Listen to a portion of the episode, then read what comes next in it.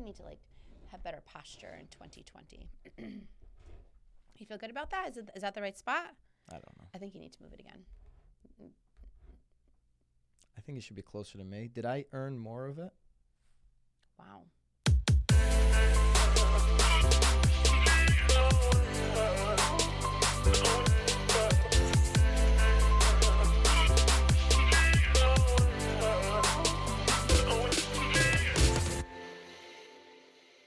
This is Byron Lazine and Nicole White, and you are tuned into episode 102 of The Real Word. Word is up. The word is up.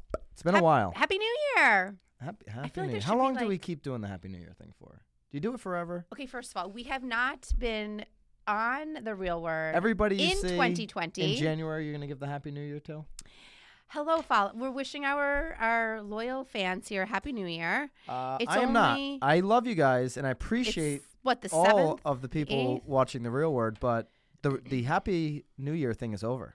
We never did it. Uh, You do Happy New Year to everybody that you have not seen. I disagree. I If you didn't see them on the first or the second, maybe the third, the Happy New Year is bypassed. It is over. really. Oh yeah, Mm-mm. that's a thing. That is definitely not a thing. Aren't So- you in sales? Yeah. I mean, hmm. Yeah. Well, I'm saying Happy New Year. All right. Happy New Year from I Nicole. don't. I don't know that we ever said Happy New Year to one another, though. No. No. No. We're getting right into the rackets. That's what's really important with the new year. The three or the two rackets we have Mhm. and the marketeer. Love them all this week. You, you feeling it? I'm feeling I'm feeling like we haven't done one of these in a while. So that's what I do want to actually say. Instead of Happy New Year, I want to apologize That we haven't done what? to all of you guys that we didn't have a show really the last few weeks. we Oh, had we had the oh, recap. Check out the recap. Do you know did a good job that with is? the recap. That is all right. Let's get into racket number one. We're in a new year, to Nicole's point, and as well as a new decade. And this decade, Mm-hmm. the single best investment you can make happens to be real estate. Imagine that. Imagine that. So here's the, here's the deal.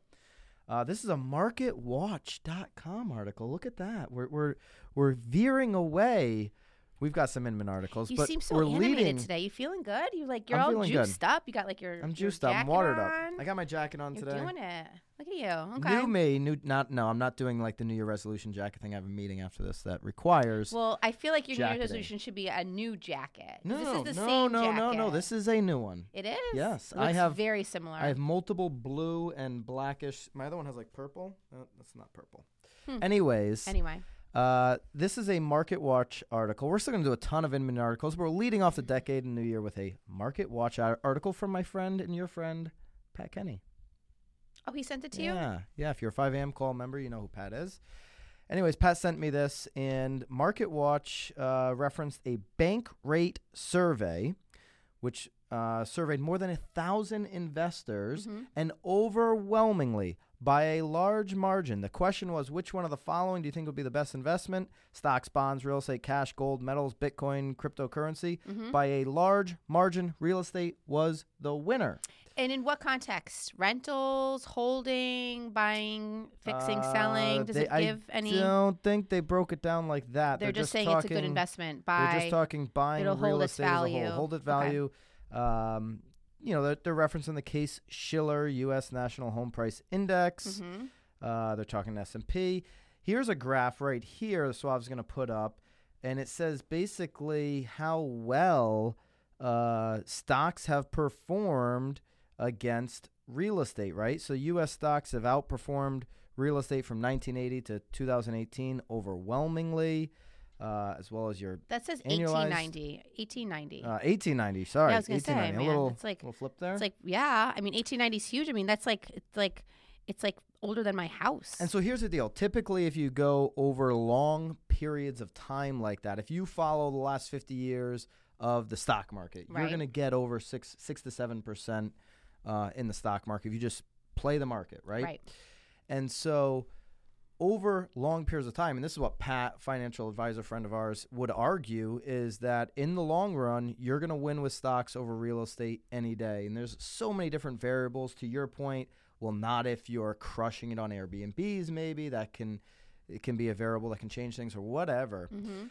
Uh, and that's what this graph shows you. But what these investors are saying, if we're just looking at the next 10 years, they believe that the stock market is so high right now Mm-hmm. That it can only go one place, that a stable place to put your money is going to be in real estate. Now, that won't work out if there's a pullback in real estate values Right. over the next 10 years. You, Right. th- they've got to be looking at a uh, a real estate market over the next 10 years that is either growing in uh, sales price or Mhm. flat, Right. right? Yeah. Come to Connecticut. Come We're- to Connecticut. We're We, flat as heck here. we just did our market update from 18 to 19. It was pretty flat. We are flat here. Now is the time. Although inventory is like, vink. What do you think, though, over the next 10 years, how safe of an investment is real estate going to be? I I mean I always feel like real estate is safe as long as it's a long term investment. I mean I always tell my buyers like if you're buying this and then you're going to be selling it in two mer- two years, no matter I feel like what the climate is. I mean obviously that 05, 06 sort of bubble was an exception to the rule most of the time. But i always think that real estate is the right investment in my opinion. I, Yeah. I like and i mean we actually had this conversation the other night um because i have a, a rental property but not on purpose. Um, and you were trying to get me to sell it this year and my husband and i were arguing that we're not like the best savers. So it's sort of like a forced savings Forced account savings too. guys, yeah, yeah. yeah. So i always sort of believe in real estate. I'm not someone that puts money into the stock market. I don't know it well enough. I feel like i don't even have the brain capacity to like figure it out um, so i'm always a believer in, in the real estate in the real yeah, estate and market to, well, to your point, if you're especially in- with rates right now i mean it's pretty much free yeah, yeah. if you're investing in the stock market and you're picking stocks, then you have a really high chance to lose, right? Like the Case Shiller Index has been less volatile than the stock market by 40%, right? So if Mhm. you're just trying to pick stocks, you're probably going to lose in, on those individual picks. But if you're playing the market right over time and you're not going to take it out, you're not going to pay penalties, you're just going to leave it in there and forget about it, you can win. But to your point, real estate's real, it's tangible. People need a place to live. right Uh, and if you're going to manage the property, you can have a forced savings account that can, uh, you know, pay you over time. Right Here's my thought. I think that this is not a racket. I mean, it was an overwhelming response. Thousand investors that know way more than than I do, or right um, maybe some of them, most of them, should right? Uh, I don't think it's a racket just because people are going to pull their money out in 2020 and 2021 that had significant gains in the stock market and look whether it's real estate or something else look for something more stable That is I- going to happen And I do think that I, I feel like you and I could probably see that too in some of our higher end um, luxury properties that we're now selling. I mean, people are, you know, with wealth are certainly feeling confident enough in the real estate market to make these big purchases. I feel like this year. So and this article gets into to see you know people think. some good stuff here talking inflation and there's there's all kinds of variables ways to skin this cat but we'll link that up for you guys uh, to check out racket But what a great way to start 2020, huh? yeah I mean, on a high note. I like the optimism Gotta. uh, Bankrate so racket number two oh boy, here it is.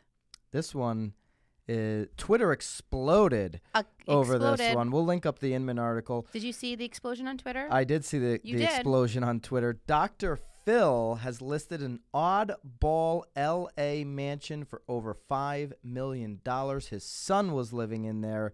The decorations are absolutely stunning. What do you think of this place, Nicole? yeah, I don't know that I'd use the word stunning. Stunning. I think I mentioned before. It kind of reminds me. Shocking.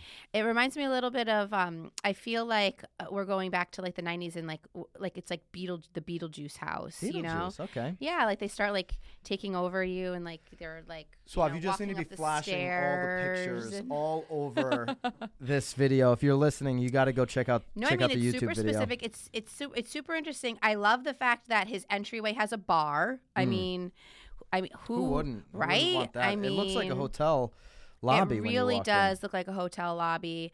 Um, I mean, look, there's like lips. I mean, it's just, it's almost, it's fun just to sort of. There's so much to look you- at. do you think Oh, look what it says. Dr. Phil's house looks like it needs a Xanax and intense psychiatric counseling. I mean, Do you think those guns are loaded on the wall? And there's a lot of guns. I don't think they're loaded. I guess the question is if they're real or not, or they, is it just really No, I think art? those are real. They're real guns. Is that where he stores them? Here's a tweet here. Dr. Phil 100% murders people for sport. So, I don't know. Uh, Oh you think they'll have a hard time selling this? 6,100 square feet. It's five bedroom home. It's on for 5.75 million. I feel Bought the house in 2007. His son Jordan is currently living. I in the home. I don't know the LA According to LA market Times. at all, but I do feel like 5.75 sounds like he priced it to sell. No, Uh, priced it to sell. Yeah, I mean, there's going to be somebody out there for that for this. I feel deal. like five million in LA. I mean, jeepers. I mean, that's like a steal, isn't it? Yeah, I mean, it all depends. We we could ask Christoph Chu, our LA guy, Yeah. what he thinks of the price. We should ask Christoph. Maybe Christoph will comment. Ooh, that would be great. What does he think? You haven't seen the Christoph Ooh, or vlog on the has he Byron brought- Lazine podcast, you can go check that out. Go check it out. Um, or maybe, um, um, maybe he's been in it. Maybe he actually went in. it. Maybe he's got like. he like could. a. He yeah. might have the buyer. Maybe he can't comment on it. Maybe he can't, but super interesting. Uh, Um, total racket, in my opinion, for the, uh, you know, I mean, it's very interesting though, because I can't imagine. What's his wife's name? Joy. Joy. I don't know. You don't watch Dr. Phil? I don't watch. never. Dr. You've Phil. never. He I mean, goes to his wife and like grabs her hand at the end at the end of everyone. It's Never seen that's that. a racket. I mean, Yeah. that whole thing. Like change your your mo. But I think her name is Joy. I just can't imagine Joy. I mean, Joy Well, the just. son was living there, so You think that? So you think the son? This is the son. So we should be we should be judging the son, not Dr. Phil. Well, doesn't Uh, like Jordan father, have like son. children? I- I think- I feel like think the Jordan apple doesn't fall far from the tree. Stuff. So very. I'm sorry. Do you does, do your homes look like your your dad's? no, but this is very particular here. Huh. Well, whatever. I mean, it worked. Look, Dr. people Phil, are talking about Dr. it. Dr. Phil bought the house. The kid's living there. This He's like be, on the verge. He's Phil like on the verge of marketeer of the of, of the. I mean, I mean, he- I'd live there. If somebody already had it furnished that way, I wouldn't touch anything. I'd just move right in. You would? Yeah, There's like not a racket. snakes crawling Those up are your banister. Antlers. Antlers. That or they're like they're um like tree vines. Like they're Check this house like out. the roots. I- There's if- like a tree root. There should be like a tree at the top. You know, you should like put like a. Tr- these are like the the roots th- of the there's tree. There's a lot going on. If you're in the There's so LA much market, happening here. comment please. Let us know if you've been in this house, what you think of this deal.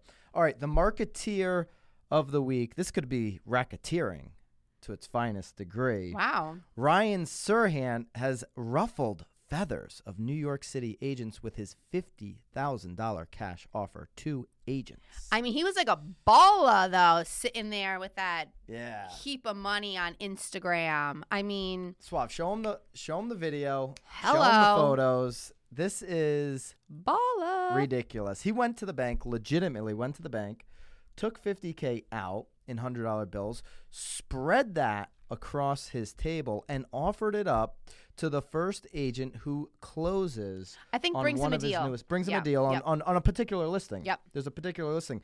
And listen, here's his point. And this is why he's the marketeer of the week to me. Is because he made the point that my seller needs creative marketing in a tough market. New York City high end tough market right now as we sit here the beginning of 2020. That seller is demanding him to get creative, to think out of the box. Ryan Serhant said something very interesting at a Tom Ferry event that I was at. I think we talked about this as a team.